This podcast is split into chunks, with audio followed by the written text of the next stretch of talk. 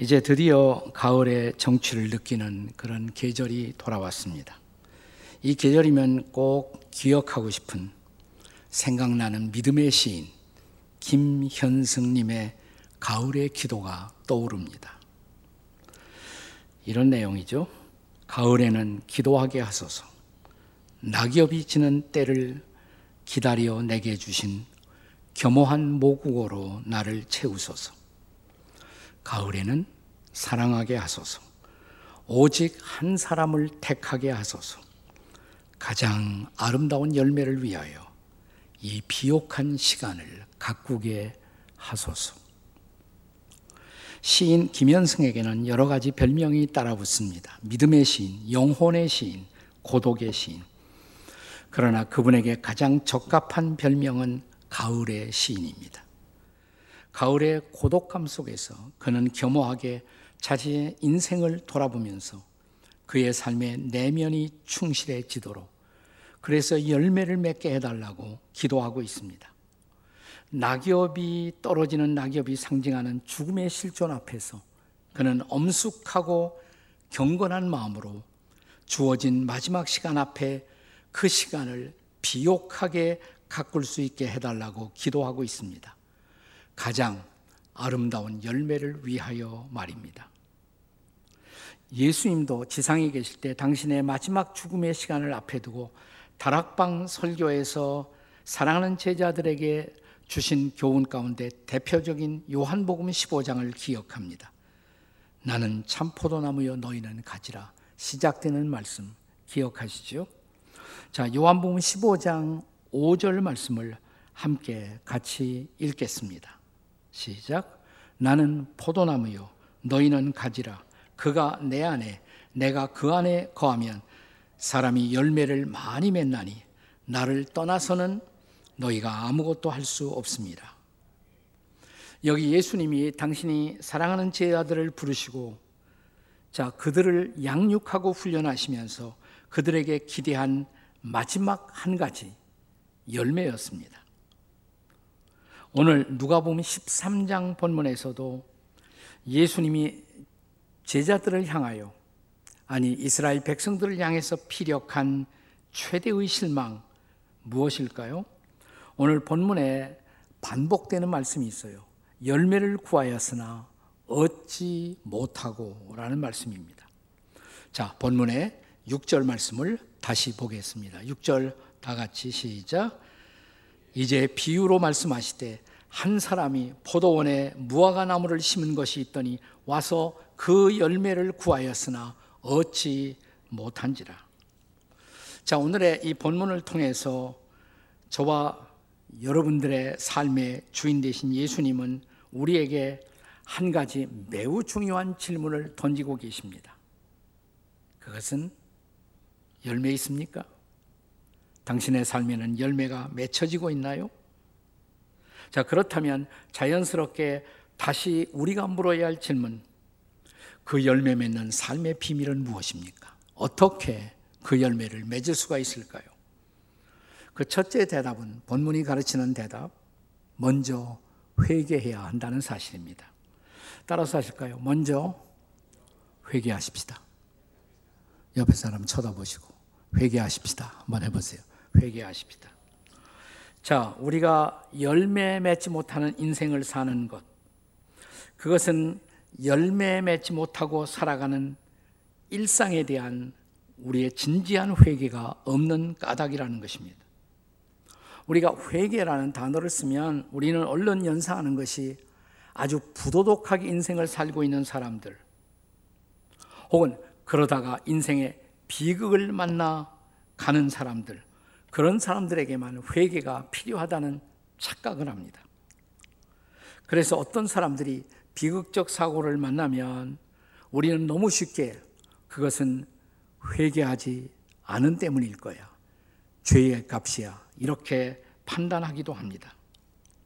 오늘 본문에 앞서서 선행하는 말씀, 누가 보면 13장 1절부터 5절 보시면 예수님 당시에 일어났던 두 개의 사고를 예수님은 사례로 들어 회개라는 주제에 대해서 우리에게 가르치십니다. 여기 두 개의 뉴스. 그 첫째는 갈릴리에 살고 있던 민족주의자들이 당시에 로마에 대해서 반역한 결과로 그들에게 찾아온 말로 그리고 두 번째 뉴스는 실로암 못이 있는 망대가 건축 중에 붕괴해서 18명이 사고를 만난 사고사 이 두 개의 사건을 예수께서 말씀하십니다. 자, 우선 첫째 사고. 갈릴리에 살고 있는 사람들이 예루살렘에 왔다가 당시에 유대 땅을 다스리고 있던 빌라도에 의해서 죽임을 당한 사건입니다. 갈릴리라는 북쪽에 있는 이 땅은 당시 로마에 대항하고 로마에 반역하는 민족주의자들이 살고 있었던 것입니다. 아마도 그들 중에 얼마가 예루살렘에 방문한다는 그 첩보가 빌라도 총독에게 보고가 된 것 같습니다. 그래서 그들이 예루살렘에 도착하자마자 체포되어 그들이 죽임을 당하는 그들이 피로 자신들의 목숨을 제물로 드리는 사고가 발생했던 것입니다.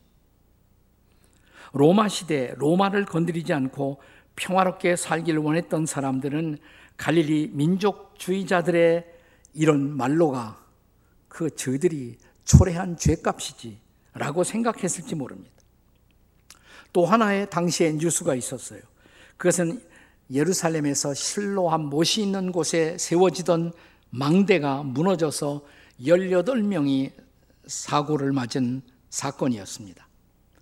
아마도 실로암 망대를 세운 이유는 실로암 근처 수로가 매우 중요한 것이기 때문에 자, 이 수로를 잘 보호하기 위해서 일하던 사람들이 수로 공사에 자원에서 일하다가 거기서 사고를 맞은 것입니다. 이 일꾼들은 대부분 로마와 좋은 관계를 맺고 로마에 부역하던 사람들이었습니다.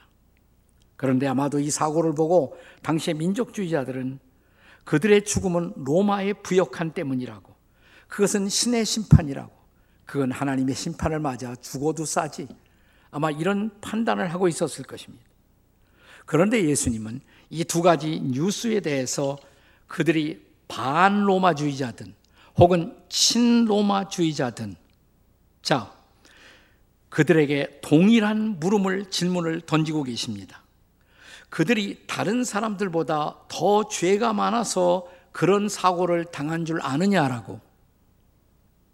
마침 어저께가 미국 뉴욕의 쌍둥이 빌딩이 이슬람 테러리스트들에 의해서 어, 그두 개의 거대한 건물이 무너지던 그 사고를 연상시킵니다. 20년 전의 사고예요. 그 사고가 일어나던 순간에 저는 하와이 코나에서 세미나에 참석하고 있었습니다. 엄청난 소식을 듣고 우리는 세미나를 중단하고 미국을 위해서 전 세계를 위해서 온종일 기도했던 기억이 새롭습니다. 그 쌍둥이 빌딩에서 일하다가 사고를 만난 사람들, 그들은 다른 사람들보다 과연 죄가 더 많아서 그런 사고를 만난 것일까요? 여러분 어떻게 생각하십니까? 예수님의 대답은 뭡니까? 자, 그들이 친로마주의자든 혹은 반로마주의자든 동일한 말씀을 주세요. 여기 본문 13장 3절과 5절에서 반복되는 예수님의 말씀 읽어보세요. 자, 너희도 만일 회개하지 아니하면 다 이와 같이 망하리라. 근데 그들뿐만 아니라 여기 있는 너희들도 회개하지 않으면 결국 우리는 모두 이렇게 심판을 받는 것이라고. 다시 말하면 심판은 비극적 사건을 만난 사람들만 아니라 죄 있는 모든 인생에게 동일하게 예비된 사건이라는 것입니다. 로마에 대한 정치적 입장이 심판을 결정하는 것이 아니라 한 사람 한 사람 우리 개인이 하나님 앞에 범한 죄로 말미암아 심판을 초래하는 것이라고 말씀하십니다. 끔찍한 비극이 일어나지 않아도 우리가 살아가는 하루하루의 일상, 그 일상을 우리가 하나님의 심판의 안목에서 바라보고 살고 있어야 할 중요한 이유를 말씀하시는 것입니다. 어느 날 갑자기 비극이 일어나지 않아도 우리는 결국 다 죽습니다. 그리고 우리는 결국 다 하나님의 심판대 앞에 서야 합니다.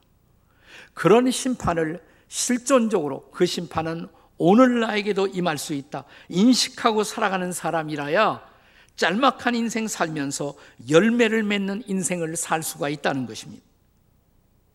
지나간 종교 개혁자들이 그들이 발견했던 성경에서의 중요한 진리, 그들의 삶의 모토 중에 하나가 하나님 앞에서 산다였어요. 이걸 코람데오 라틴한 말 말로 그렇게 불렀습니다. 데오라는 말은 하나님이라는 말이고 코람이란 말은 앞에서. 그러니까 코람 데오 그러면 하나님 앞에서 산다 이런 뜻이죠. 다 같이 코람 데오. 네. 이걸 다른 말로 신전 의식이다 이렇게 말합니다. 신 앞에서 하나님 앞에서 살아간다. 신전 의식. 개혁자 루터는 하나님의 눈으로 나 자신을 보았을 때 내가 이제 예수 믿고 성경에 의하면 믿음으로 의롭담을 받고 용서받고 의인이 되었지만 동시에 여전히 하나님 앞에서는 죄를 범하고 살아가는 죄인일 수밖에 없는 인생. 나는 의인이면서 동시에 죄인이다. 루터의 유명한 고백이에요. 그래서 그리스도인들은 지속적으로 회개하면서 살 수밖에 없는 존재라는 것입니다. 따라서 우리의 회개가 진지하고 철저한 것이라면 내가 회개한 결과가 세상에 나타날 수 있어야 돼요. 그래서 코람 데오라는 말과 함께 지나간 시대의 우리 신앙의 선배들이 붙들었던 또 하나의 중요한 모토가 있어요. 그걸 코람 문도 이렇게 말합니다. 코람 문도. 문도는 세상이라는 말이에요. 코람은 앞에서. 그러니까 세상 앞에서. 그러니까 세상 앞에서 우리가 회개한 증거가 나타나야 한다 이 말이죠. 다 같이 코람 문도.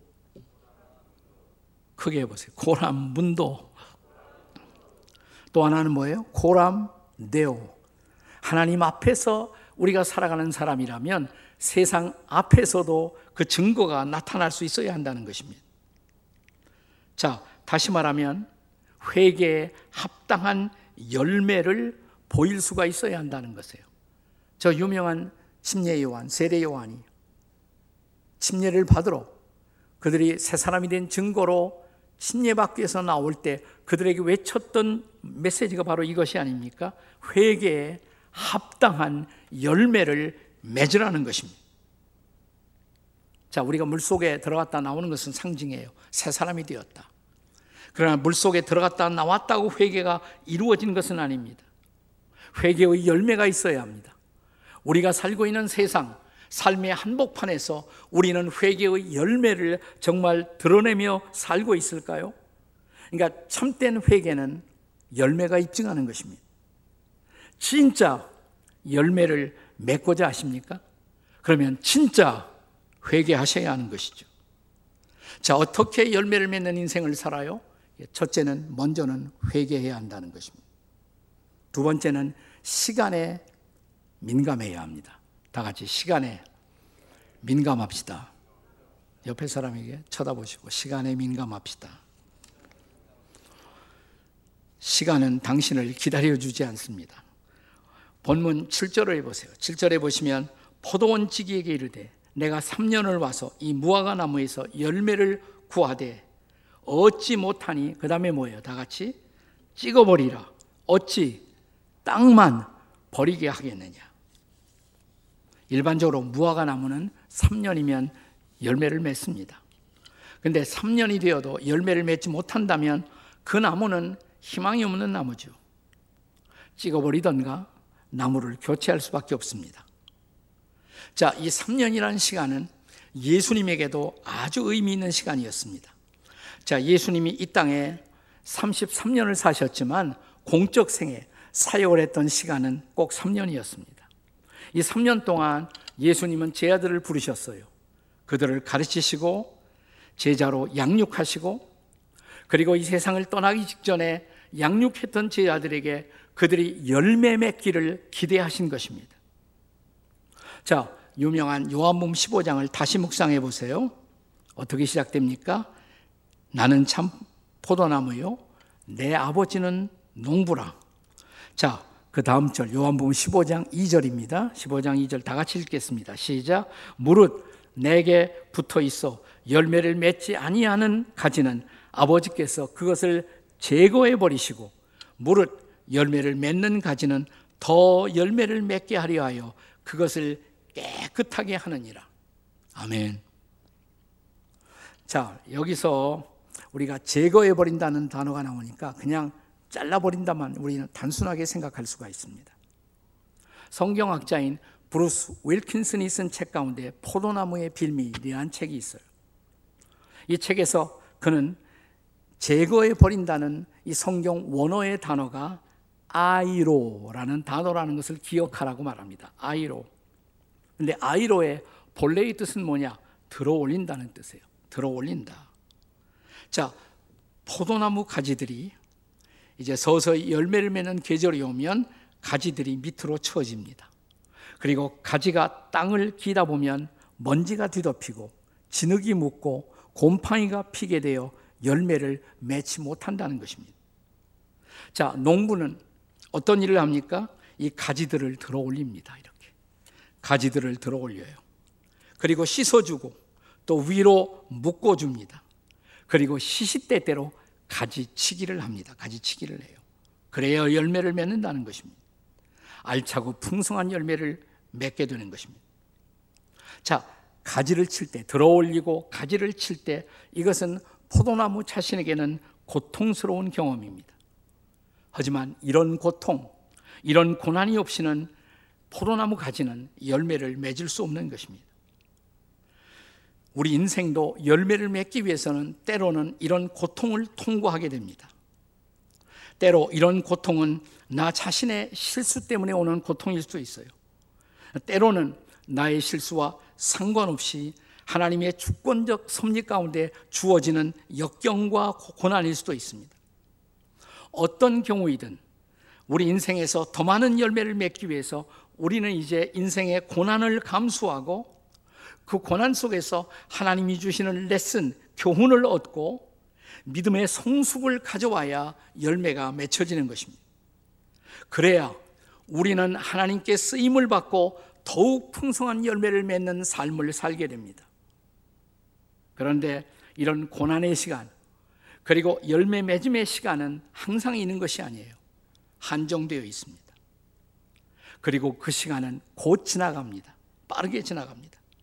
중요한 것은 이 시간을 배워야 할 학습의 시간으로 민감하게 반응하며 배울 것을 빨리 배우고 지나갈 수 있어야 한다는 것입니다.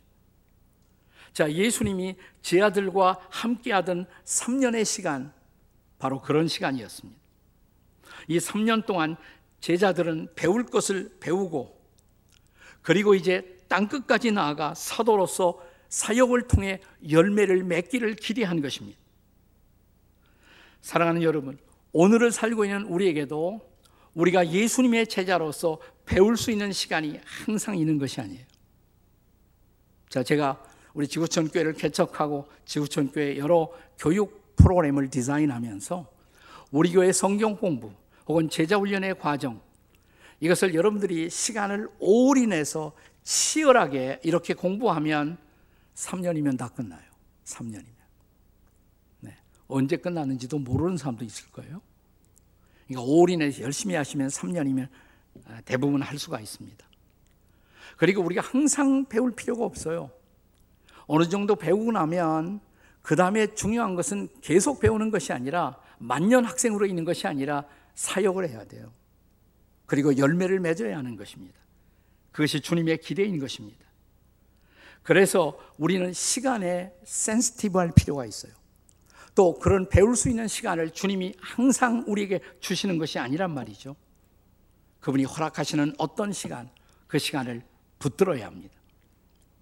그래서 바울 사도도 우리에게 계속 주시는 말씀이 세월을 아끼라. 에베소서 5장 16절의 말씀이에요.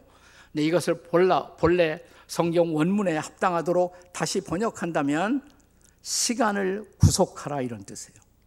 시간을 구속하라. 영어로 말하면 redeem the time 이렇게 되어 있습니다. redeem the time. 시간을 redeem 구속하라. 이 구속한다는 말은 대가를 어떤 대가를 지불하고서라도 그 시간을 통해서 목적을 온전히 회복시켜야 한다는 거예요. 다시 말하면 대가를 지불해서 그분의 기대를 이룰 수 있어야 한다는 것입니다. 시간은 우리를 기다려 주지 않습니다. 빨리 갑니다. 제가 어제 9.11 뉴스를 보고 20주년이래요. 어, 벌써 20년이야? 그날, 그 테러가 일어나던 그날, 하와이 코나에 세계에서 온 수많은 그리스도인 지도자들과 눈물을 흘리며 같이 기도하던 그 시간, 20년이 지났구나, 세월이. 그렇습니다. 우리가 그리스도의 제자로서 배워야 할 시간에 치열하게 열심히 배우고 나아가 사역할 준비를 해야 합니다. 시간에 민감한 저와 여러분이 될 수 있기를 주의 이름으로 축원합니다. 시간을 붙드십시오. 시간을 구속하십시오. 시간에 민감하십시오. 자, 어떻게 열매를 맺을 수 있습니까? 세 번째, 구체적 응답이 있어야 합니다. 본문의 8절 말씀을 보겠습니다. 같이 읽습니다. 시작. 대답하여 이르되 주인이여 금년에도 그대로 두소서 내가 두릅하고 거름을 줄이니 자, 여기 포도원 지기는 시간을 달라고 호소합니다. 주인을 향해서 한 번만 더 기회를 주세요. 그리고 자기의 기획을 말합니다. 자기의 계획. 제가 땅을 두릅하고 거름을 주겠다고. 그렇게 한다면 그게 순종의 시작이죠. 열매를 맺는 삶을 향한 응답의 시작입니다. 회개 합당한 열매를 맺기 위해서는 구체적 응답이 있어야 할 것입니다. 그렇지 않다면 회개는 밤낮 회로 끝나요. 회. 뉘우칠 회죠. 회개, 뉘우칠 회. 근데 뉘우치기만 하는 것으로는 회개가 아니에요. 개가 있잖아. 개가 고쳐져야 한단 말이죠. 변화가 와야 한단 말이죠. 행동할 때, 순종할 때, 응답할 때 비로소 회의 개가 이루어지는 것을 믿으시기 바랍니다. 요한복음 15장에 보면 주께서 제 아들에게 가장 절실하게 기대했던 열매, 가장 중요한 열매는 사랑의 열매예요. 자, 요한복음 15장 9절 같이 읽습니다. 시작. 아버지께서 나를 사랑하신 것 같이 나도 너희를 사랑하였으니 나의 사랑 안에 거하라. 사랑 안에 거하는 사람이 되는 것. 이게 주님의 기대예요. 자, 요한복음 15장 12절 같이 읽습니다. 시작. 내 계명은 곧 내가 너희를 사랑하는 것 같이 너희도 서로 사랑하라 하는 이것이니라. 우리가 사랑하는 사람이 되는 것. 그게 예수님의 제자가 된다는 가장 중요한 의미예요. 사랑은 성령의 열매에서도 첫 번째가 아닙니까? 매일 성경 가지고 큐티 하신 분은 오늘 아침이 바로 갈라디아 5장 22절 성령의 열매 그 대목이 아닙니까? 성령의 열매 첫째가 뭐예요? 사랑과 희락과 이렇게 가잖아요. 오늘 설교 서두에 소개한 시인 김현승 님이 사랑하게 하소서 오직 한 사람을 택하게 하소서. 그분의 결단이죠. 사랑은 한 사람에게서 시작되는 것입니다. 제가 모든 인류를 사랑하겠습니다. 그건 뻥이에요, 뻥. 인류를 사랑하려면 옆에 있는 구체적인 한 사람을 사랑하는 것으로 시작되어야 합니다. 그동안 사랑하지 못했던 한 사람, 사랑하기 어려웠던 한 사람을 택하여 사랑을 시작할 때 우리 인생은 바뀌는 것입니다. 열매를 맺는 것입니다. 그리고 요한복음 15장이 강조한 또 하나의 열매가 있어요. 그것이 전도의 열매입니다. 사랑이 인격의 열매라면 전도는 사역의 열매라고 할 수가 있습니다. 자, 요한복음 15장의 제일 말미 26절을 보겠습니다. 같이 읽습니다. 시작. 내가 아버지께로부터 보낼 보혜사 곧 아버지께로부터 나오시는 진리의 성령이 오실 때 그가 나를 뭐예요? 증언하실 것이요. 성령이 하시는 일, 그리스도를 증언하는 것이에요. 성령으로 말미암아 맺어야 할 열매, 증거의 열매, 증언의 열매, 전도의 열매입니다. 우리가 늘 하는 말, 콩 심은 데 콩 나고, 팥 심은 데 팥 나고, 그러면 그리스도인이라면 내가 심어진 그곳에서 그리스도인이라는 또 다른 열매가 맺어져야 합당하죠. 자, 내가 그리스도인답지 않은 삶에서 돌이켜 회개했다면 그리스도인다운 모습, 나를 통해 또 다른 그리스도인들이 탄생하는 열매, 전도 열매가 있어야 한단 말이죠. 자, 인생에 가을이 오고 있습니다. 추수의 계절. 열매가 있습니까? 조금 있으면 겨울이 멀지 않았는데. 자, 나를 통해 그동안 예수 믿고 구원받은 사람들 몇 명이나 될까요? 열매가 있습니까? 당신의 삶에는 열매가 있습니까? 당신의 믿음의 영역에는 열매가 있습니까? 그 열매는 누구입니까? 제가 최근에 소개했던 인물 가운데 맹의순 전도사님, 저 어, 나의 잔이 넘친 아이다라는 책의 주인공, 거제도에 있는 포로 수용소에서 억울하게 이 사람이 원래 신학생 전도사님인데 어, 인민군으로 북한군으로 오해받아 거기 수용소에 갇힌 거예요. 나 이 사람을 통해서 놀라운 열매가 이 수용소에 하나님의 살아계심이 드러나게 되지 않았죠. 비록 27살을 살고 떠났지만 그는 열매 맺는 인생을 증언하고 떠났습니다. 최근에 이 사람의 삶을 잘 보여주기 위해서 그가 본래 저 서울역 앞에 남대문 교회 전도사였거든요. 남대문 교회에서 이 사람이 쓴 일기를 발견하고 책을 만들었어요. 최근에 출판된 책이에요. 십자가의 길이라는 책이 출간되었습니다. 자, 맹이슨 전도사. 그가 억울하게 이 수용소에 수용되면서 얼마 되지 않아 그는 이런 일기를 남깁니다. 들어보세요. 이 황야 포로 수용소에서 좀 더 바울의 아라비아 사막 지대와 같이 진지한 죄 회개의 생활을 영위하자. 자기 자신에게 다짐한 여러분 억울하게 들어갔으면 이 억울함을 빨리 내가 풀어야겠다. 뭐 이런 거 나 같으면 쓸 것 같은데 나는 여기서 회개해야 한다. 내가 철저하게 회개하는 시간으로 삼자. 그의 억울함을 잊어버리고 그 포로 수용소의 생활을 회개의 시간으로 주님 앞에 드렸던 이 사람 범상하지 않죠. 그리고 얼마 지나지 않아 그는 또 이런 일기를 남깁니다. 밤에 예배당에서 심종태 형에게 신앙으로 구원받는 도리를 설명하다. 밤 1시에 취침. 한밤중에도 한 사람을 붙들고 복음을 전하기 위해서 씨름하던 그의 치열한 인생. 짧지만 그가 아름다운 열매를 맺은 것이 당연하지 않습니까? 그가 거기에서 세상을 떠났을 때 중공군까지 와서 통곡을 하며 그에게서 예수를 보았다고 하나님을 보았다고 저와 여러분의 인생 속에 열매 맺는 삶의 비밀이 거기에 있습니다. 그러면 사랑하는 여러분, 이 아름다운 가을 저와 여러분은 어떤 열매를 맺고 계십니까? 아니, 열매를 맺기로 결단하시겠습니까? 내게 사랑의 삶이 목마르지 않나요? 최근에 복음을 가지고 옆에 누군가를 붙들고 밤까지 가리지 않고 복음을 설명하다가 새벽을 맞은 그런 경험이 있나요?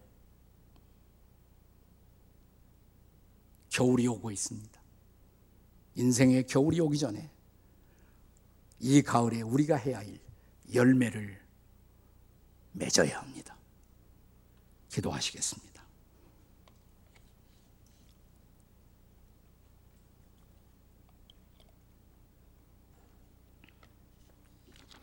어쩌면 코로나를 핑계로 우리는 사랑도 망각하고 전도도 망각하고 그래서 내 가슴이 황야가 메마른 광야가 되지 않았는지요. 오늘 여러분의 오른손을 가슴에 얹고 한번 이렇게 기도해 보십시오. 주님, 제가 사랑을 망각했습니다. 전도를 망각했습니다. 저를 용서해 주십시오. 다시 주시는 시간, 내가 이 땅에서 얼마를 살든지 사랑하다가 전도하다가 주 앞에 서게 해 주시옵소서. 우리 통성으로 같이 기도하시겠습니다. 다 같이 주님 우리가 기도합니다. 우리가 그동안 사랑하지 못했고 전도하지 못했던 우리를 용서해 주십시오.